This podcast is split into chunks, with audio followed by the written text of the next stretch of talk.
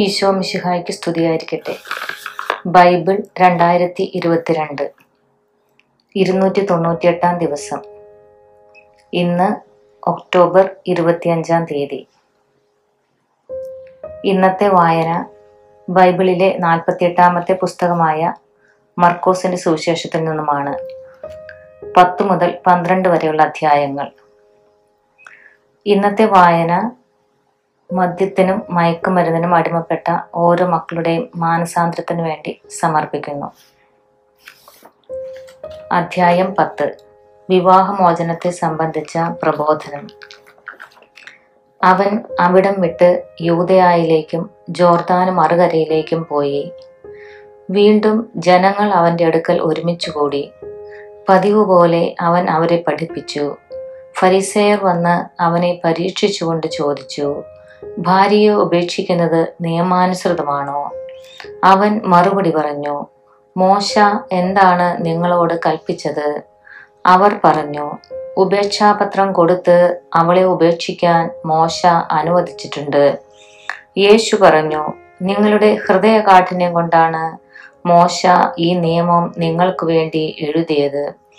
എന്നാൽ സൃഷ്ടിയുടെ ആരംഭം മുതലേ ദൈവം അവരെ പുരുഷനും സ്ത്രീയുമായി സൃഷ്ടിച്ചു. ഇക്കാരണത്താൽ പുരുഷൻ പിതാവിനെയും മാതാവിനെയും വിടുകയും അവർ ഇരുവരും ഒരു ശരീരമായി തീരുകയും ചെയ്യും. പിന്നീടൊരിക്കലും അവർ രണ്ടല്ല, ഒറ്റ ശരീരമായിരിക്കും. അതിനാൽ ദൈവം സംയോജിപ്പിച്ചത് മനുഷ്യൻ വേർപെടുത്താതിരിക്കട്ടെ. ഇക്കാര്യത്തെക്കുറിച്ച് ശിഷ്യന്മാർ വീട്ടിൽ വെച്ച് വീണ്ടും അവനോട് ചോദിച്ചു. അവൻ പറഞ്ഞു, ഭാര്യയെ ഉപേക്ഷിച്ച് മറ്റൊരുവളെ വിവാഹം ചെയ്യുന്നവൻ വ്യഭിചാരം ചെയ്യുന്നു. ഭർത്താവിനെ ഉപേക്ഷിച്ച് മറ്റൊരാളെ വിവാഹം ചെയ്യുന്നവളും വ്യഭിചാരം ചെയ്യുന്നു.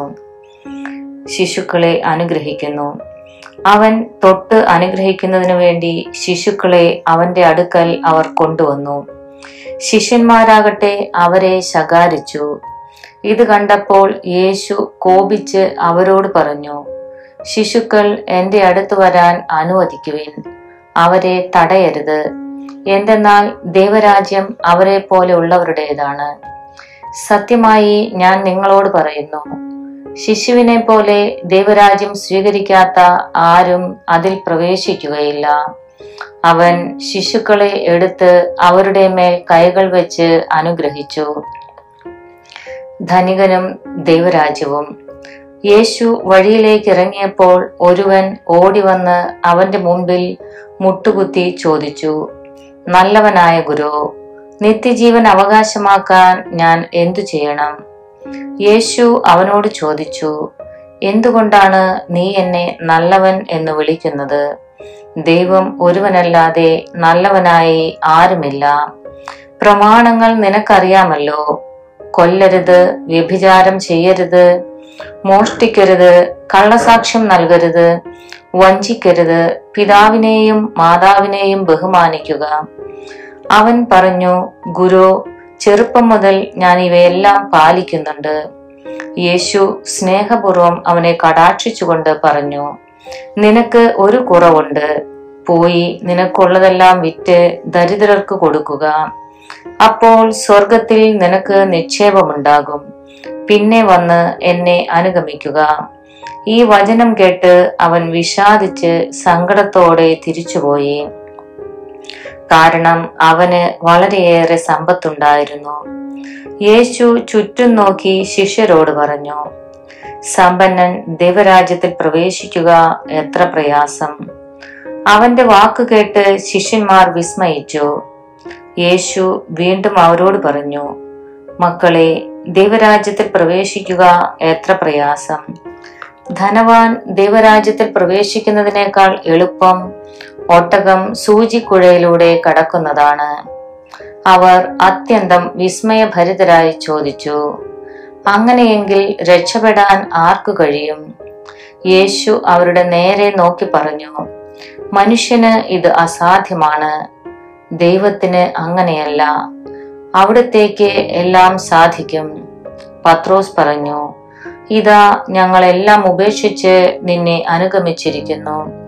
യേശു പ്രതിവചിച്ചു, സത്യമായി ഞാൻ നിങ്ങളോട് പറയുന്നു, എന്നെ പ്രതിയും സുവിശേഷത്തെ പ്രതിയും ഭവനത്തെയോ സഹോദരന്മാരെയോ സഹോദരിമാരെയോ മാതാവിനെയോ പിതാവിനെയോ മക്കളെയോ വയലുകളെയോ ത്യജിക്കുന്നവരിൽ ആർക്കും ഇവിടെ വെച്ച് തന്നെ നൂറിരട്ടി ലഭിക്കാതിരിക്കുകയില്ല. ഭവനങ്ങളും സഹോദരന്മാരും സഹോദരിമാരും മാതാക്കളും മക്കളും വയലുകളും അവയോടൊപ്പം പീഡനങ്ങളും വരാനിരിക്കുന്ന കാലത്ത് നിത്യജീവനും. എന്നാൽ മുമ്പന്മാരിൽ പലരും പിമ്പന്മാരും പിമ്പന്മാരിൽ പലരും മുമ്പന്മാരുമാകും. പീഡാനുഭവവും ഉത്ഥാനവും. മൂന്നാം പ്രവചനം. അവർ ജെറുസലേമിലേക്കുള്ള വഴിയെ നടന്നു പോവുകയായിരുന്നു. യേശു അവരുടെ മുൻപിൽ നടന്നിരുന്നു. അവർ വിസ്മയിച്ചു. അനുയാത്ര ചെയ്തിരുന്നവർ ഭയപ്പെടുകയും ചെയ്തു. അവൻ പന്ത്രണ്ട് പേരെയും അടുത്തു വിളിച്ച് തനിക്ക് സംഭവിക്കുവാനിരിക്കുന്ന കാര്യങ്ങൾ പറയാൻ തുടങ്ങി. ഇതാ, നമ്മൾ ജെറുസലേമിലേക്ക് പോകുന്നു. മനുഷ്യപുത്രൻ പ്രധാന പുരോഹിതന്മാർക്കും നിയമജ്ഞന്മാർക്കും ഏൽപ്പിക്കപ്പെടും. അവർ അവനെ മരണത്തിന് വിധിക്കുകയും വിജാതിയർക്ക് ഏൽപ്പിച്ചു കൊടുക്കുകയും ചെയ്യും. അവർ അവനെ പരിഹസിക്കുകയും അവന്റെ മേൽ തുപ്പുകയും അവനെ പ്രഹരിക്കുകയും വധിക്കുകയും ചെയ്യും. മൂന്ന് ദിവസത്തിനു ശേഷം അവൻ ഉയർത്തെഴുന്നേൽക്കും.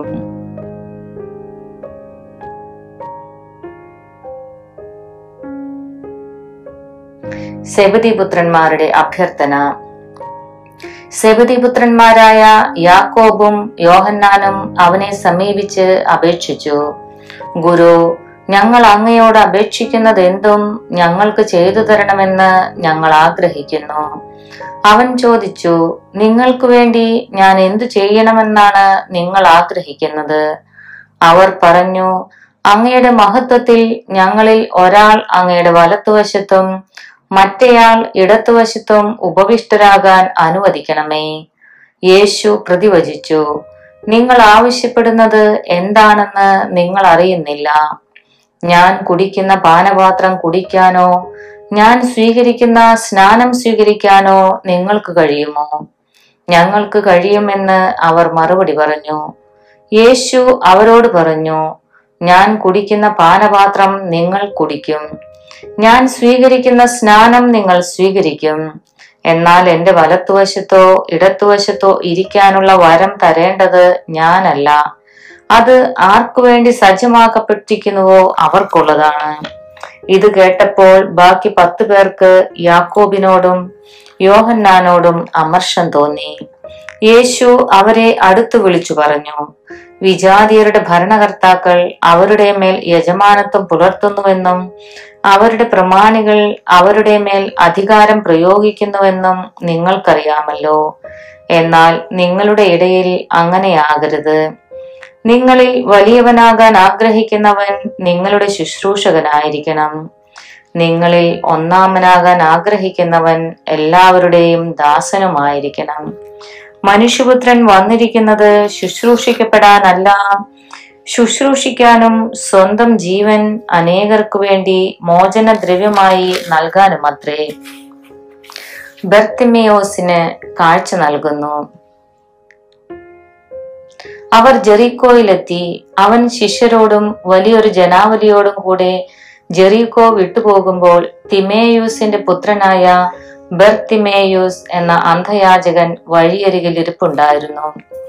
നസ്രാനായി യേശുവാണ് പോകുന്നതെന്നറിഞ്ഞപ്പോൾ അവൻ ഉച്ചത്തിൽ വിളിച്ചു പറഞ്ഞു, ദാവീദിന്റെ പുത്രനായ യേശുവേ, എന്നിൽ കനിയണമേ.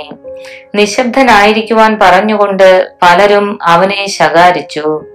എന്നാൽ അവൻ കൂടുതൽ ഉച്ചത്തിൽ വിളിച്ചു പറഞ്ഞു, ദാവീദിന്റെ പുത്ര, എന്നിൽ കനിയണമേ. യേശു പെട്ടെന്ന് നിന്നിട്ട് പറഞ്ഞു, അവനെ വിളിക്കുക. അവർ അന്ധനെ വിളിച്ച് അവനോട് പറഞ്ഞു, ധൈര്യമായിരിക്കൂ, എഴുന്നേൽക്കുക, യേശു നിന്നെ വിളിക്കുന്നു.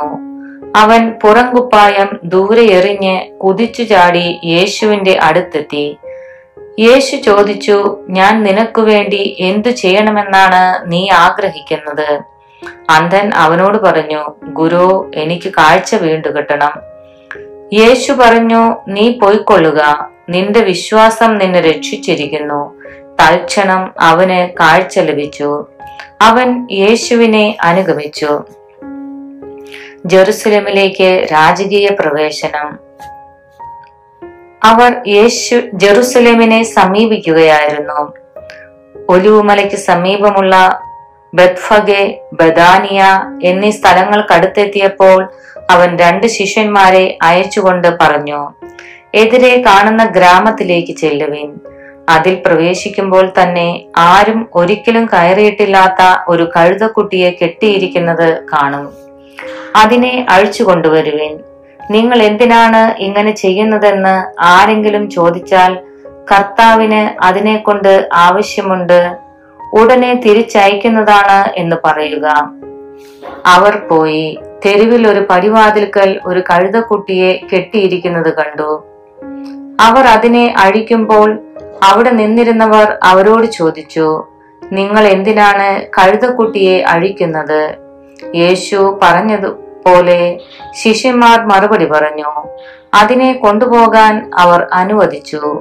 അവർ കഴുതക്കുട്ടിയെ യേശുവിന്റെ അടുത്ത് കൊണ്ടുവന്ന് അതിന്റെ പുറത്ത് തങ്ങളുടെ വസ്ത്രങ്ങൾ വിരിച്ചു. അവൻ കയറിയിരുന്നു. വളരെ പേർ തെരുവീതിയിൽ തങ്ങളുടെ വസ്ത്രങ്ങൾ വിരിച്ചു. മറ്റുള്ളവർ വയലിൽ നിന്ന് പച്ചിലക്കൊമ്പുകൾ മുറിച്ചു നിരത്തി.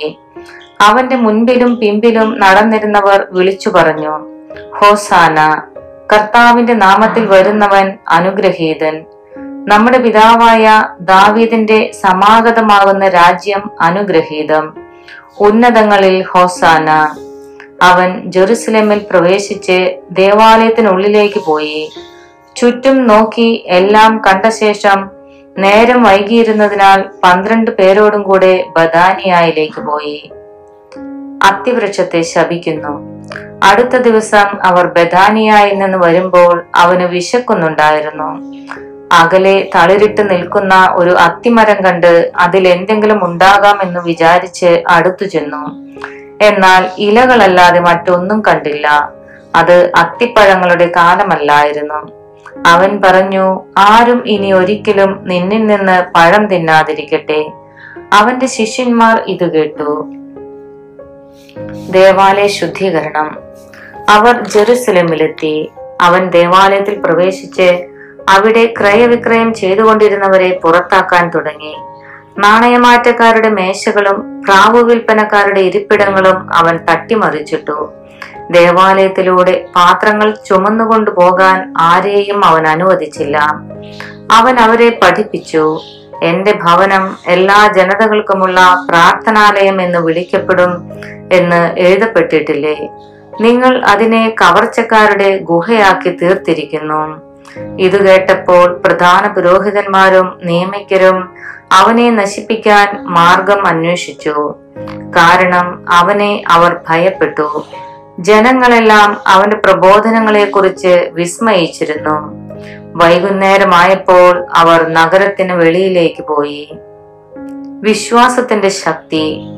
അവർ രാവിലെ അത്തിമരത്തിന്റെ സമീപത്തുകൂടെ കടന്നു പോകുമ്പോൾ അത് സമൂലം ഉണങ്ങിപ്പോയിരിക്കുന്നത് കണ്ടു.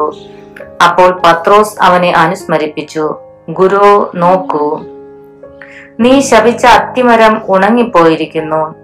യേശു പ്രതിവചിച്ചു, ദൈവത്തിൽ വിശ്വസിക്കുക. സത്യമായി ഞാൻ നിങ്ങളോട് പറയുന്നു, ആരെങ്കിലും ഈ മലയോട് ഇവിടെ നിന്ന് മാറി കടലിൽ ചെന്ന് വീഴുക എന്ന് പറയുകയും ഹൃദയത്തിൽ ശങ്കിക്കാതെ താൻ പറയുന്നത് സംഭവിക്കുമെന്ന് വിശ്വസിക്കുകയും ചെയ്താൽ അവന് അത് സാധിച്ചു കിട്ടും.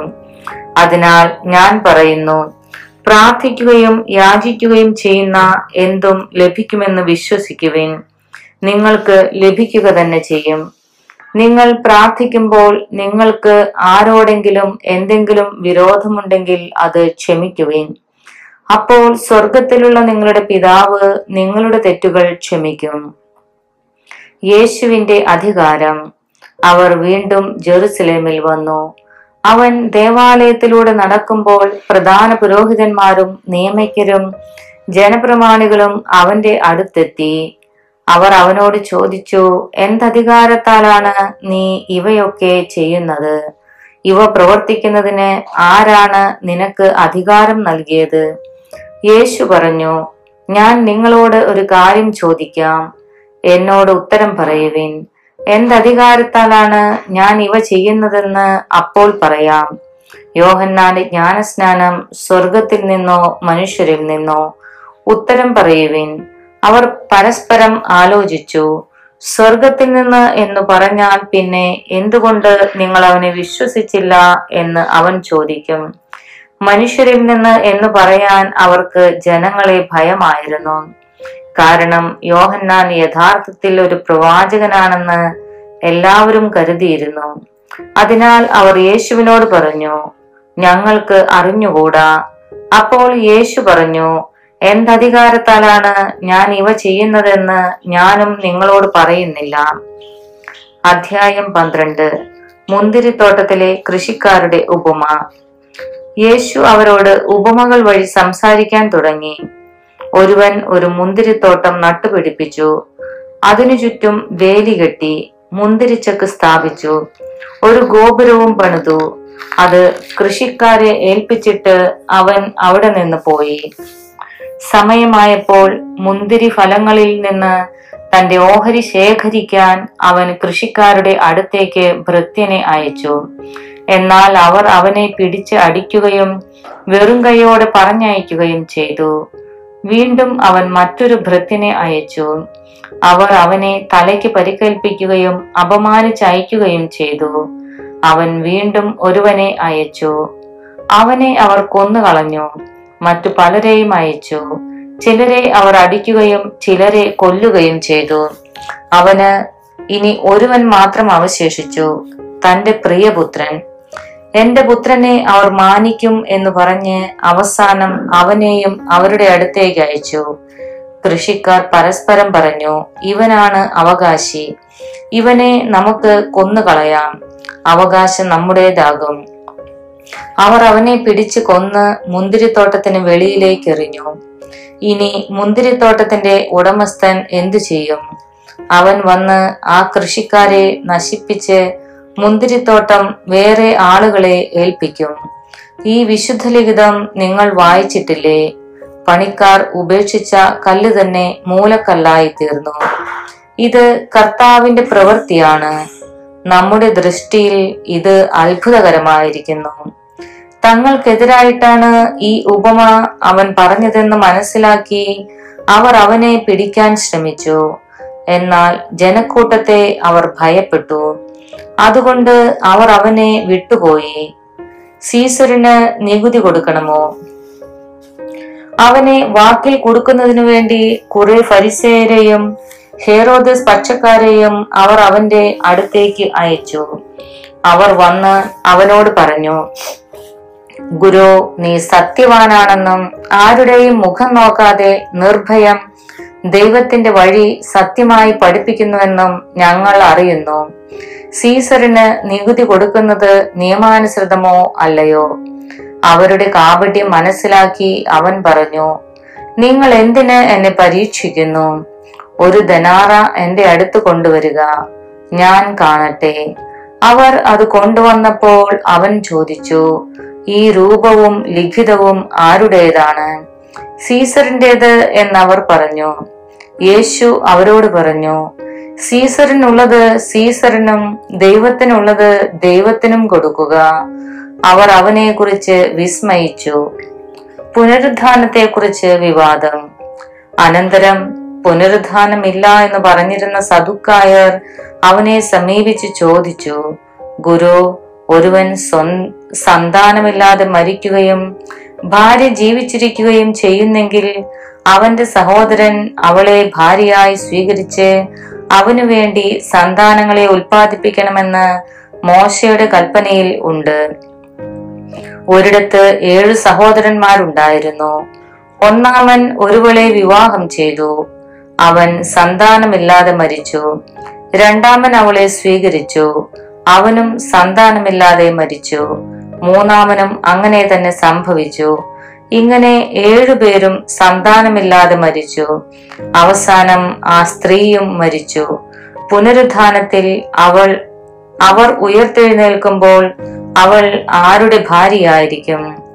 അവൾ ഏഴുപേരുടെയും ഭാര്യയായിരുന്നല്ലോ. യേശു അവരോട് പറഞ്ഞു, വിശുദ്ധ ലിഖിതങ്ങളോ ദൈവത്തിന്റെ ശക്തിയോ അറിയാത്തത് കൊണ്ടല്ലേ നിങ്ങൾക്ക് തെറ്റുപറ്റുന്നത്? എന്തെന്നാൽ മരിച്ചവരിൽ നിന്ന് ഉയർത്തെഴുന്നേൽക്കുമ്പോൾ അവർ വിവാഹം ചെയ്യുകയോ ചെയ്തു കൊടുക്കുകയോ ഇല്ല, മറിച്ച് അവർ സ്വർഗത്തിലെ ദൂതന്മാരെ പോലെയായിരിക്കും. മരിച്ചവർ ഉയർത്തെഴുന്നേൽക്കുന്നതിനെ കുറിച്ച് ദൈവം മുൾപ്പടപ്പിൽ നിന്ന് മോശയോട് അരുളി ചെയ്തത് എന്താണെന്ന് മോശയുടെ പുസ്തകത്തിൽ നിങ്ങൾ വായിച്ചിട്ടില്ലേ? അവിടുന്ന് പറഞ്ഞു, ഞാൻ അബ്രാഹത്തിന്റെ ദൈവവും ഇസഹാക്കിന്റെ ദൈവവും യാക്കോബിന്റെ ദൈവവുമാണ്. അവിടുന്ന് മരിച്ചവരുടെ അല്ല ജീവിക്കുന്നവരുടെ ദൈവമാണ്. നിങ്ങൾക്ക് വലിയ തെറ്റുപറ്റിയിരിക്കുന്നു. സുപ്രഭാ സുപ്രധാന കൽപ്പനകൾ. ഒരു നിയമയ്ക്കൻ വന്ന് അവരുടെ വിവാദം കേട്ടു. അവൻ നന്നായി ഉത്തരം പറയുന്നുവെന്ന് മനസ്സിലാക്കി അവനോട് ചോദിച്ചു, എല്ലാറ്റിലും പ്രധാനമായ കൽപ്പന ഏതാണ്? യേശു പ്രതിവചിച്ചു, ഇതാണ് ഒന്നാമത്തെ കൽപ്പന, ഇസ്രായേലേ കേൾക്കുക, നമ്മുടെ ദൈവമായ കർത്താവാണ് ഏക കർത്താവ്. നീ നിന്റെ ദൈവമായ കർത്താവിനെ പൂർണ്ണ ഹൃദയത്തോടും പൂർണ്ണ ആത്മാവോടും പൂർണ്ണ മനസ്സോടും പൂർണ്ണ ശക്തിയോടും കൂടെ സ്നേഹിക്കുക. രണ്ടാമത്തെ കൽപ്പന, നിന്നെ പോലെ തന്നെ നിന്റെ അയൽക്കാരനെയും സ്നേഹിക്കുക.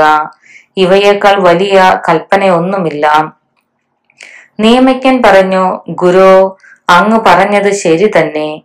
അവിടുന്ന് ഏകനാണെന്നും അവിടുന്നല്ലാതെ മറ്റൊരു ദൈവമില്ലെന്നും അവിടുത്തെ പൂർണ്ണ ഹൃദയത്തോടും പൂർണ്ണ മനസ്സോടും പൂർണ്ണ ശക്തിയോടും കൂടി സ്നേഹിക്കുന്നതും തന്നെ പോലെ തന്നെ അയൽക്കാരനെ സ്നേഹിക്കുന്നതും എല്ലാ ദഹനബലികളെയും യാഗങ്ങളെയേക്കാൾ മഹനീയമാണെന്നും അങ്ങ് പറഞ്ഞത് സത്യമാണ്. അവൻ ബുദ്ധിപൂർവം മറുപടി പറഞ്ഞു എന്ന് മനസ്സിലാക്കി യേശു പറഞ്ഞു, നീ ദൈവരാജ്യത്തിൽ നിന്ന് അകലെയല്ല. പിന്നീട് യേശുവിനോട് ചോദ്യം ചോദിക്കാൻ ആരും ധൈര്യപ്പെട്ടില്ല. ക്രിസ്തു ദാവീദിന്റെ പുത്രൻ. ദേവാലയത്തിൽ പഠിപ്പിച്ചുകൊണ്ടിരുന്നപ്പോൾ യേശു ചോദിച്ചു, ക്രിസ്തു ദാവീദിന്റെ പുത്രനാണെന്ന് നിയമജ്ഞർ പറയുന്നത് എങ്ങനെ?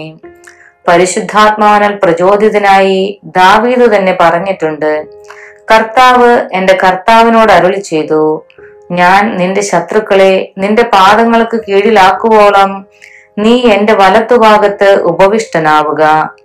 ദാവീദ് തന്നെ അവനെ കർത്താവ് എന്ന് വിളിക്കുന്നു. പിന്നെ എങ്ങനെയാണ് അവൻ അവന്റെ പുത്രനാകുന്നത്? ജനക്കൂട്ടം സന്തോഷപൂർവം അവന്റെ വാക്കുകൾ ശ്രവിച്ചു. നിയമജ്ഞരെ വിമർശിക്കുന്നു. അവൻ ഇങ്ങനെ പഠിപ്പിച്ചു, നിങ്ങൾ നിയമജ്ഞരെ സൂക്ഷിച്ചുകൊള്ളുവിൻ. നീണ്ട മേലങ്കികൾ ധരിച്ച് നടക്കാനും പൊതുസ്ഥലങ്ങളിൽ അഭിവാദനം സ്വീകരിക്കാനും സിനഗോഗുകളിൽ മുഖ്യസ്ഥാനങ്ങളും വിരുന്നുകളിൽ അഗ്രാസനങ്ങളും ലഭിക്കാനും അവർ ആഗ്രഹിക്കുന്നു. എന്നാൽ അവർ വിധവകളുടെ ഭവനങ്ങൾ വിഴുങ്ങുകയും ദീർഘമായി പ്രാർത്ഥിക്കുന്നുവെന്ന് നടിക്കുകയും ചെയ്യുന്നു. ഇവർക്ക് കൂടുതൽ കഠിനമായ ശിക്ഷാവിധി ലഭിക്കും. വിധവയുടെ കാണിക്ക. അവൻ ഭണ്ഡാരത്തിന് എതിർവശത്തിരുന്ന് ജനക്കൂട്ടം ഭണ്ഡാരത്തിൽ നാണയത്തുട്ടുകൾ ഇടുന്നത് ശ്രദ്ധിച്ചു. പല ധനവാന്മാരും വലിയ തുകകൾ നിക്ഷേപിച്ചു. അപ്പോൾ ദരിദ്രയായ ഒരു വിധവ വന്ന് ഏറ്റവും വില കുറഞ്ഞ രണ്ട് ചെമ്പു നാണയങ്ങൾ ഇട്ടു. അവൻ ശിഷ്യന്മാരെ അടുത്ത് വിളിച്ചു പറഞ്ഞു, സത്യമായി ഞാൻ നിങ്ങളോട് പറയുന്നു, ഈ ദരിദ്ര വിധവ മറ്റാരെയേക്കാൾ കൂടുതൽ ഭണ്ഡാരത്തിൽ നിക്ഷേപിച്ചിരിക്കുന്നു. എന്തെന്നാൽ അവരെല്ലാവരും തങ്ങളുടെ സമൃദ്ധിയിൽ നിന്ന് സംഭാവന ചെയ്തു. ഇവളാകട്ടെ തന്റെ ദാരിദ്ര്യത്തിൽ നിന്ന് തനിക്കുണ്ടായിരുന്നതെല്ലാം തന്റെ ഉപജീവനത്തിനുള്ള വക മുഴുവനും നിക്ഷേപിച്ചിരിക്കുന്നു. നമ്മുടെ കർത്താവായ യേശു മിശിഹായ്ക്ക് സ്തുതി.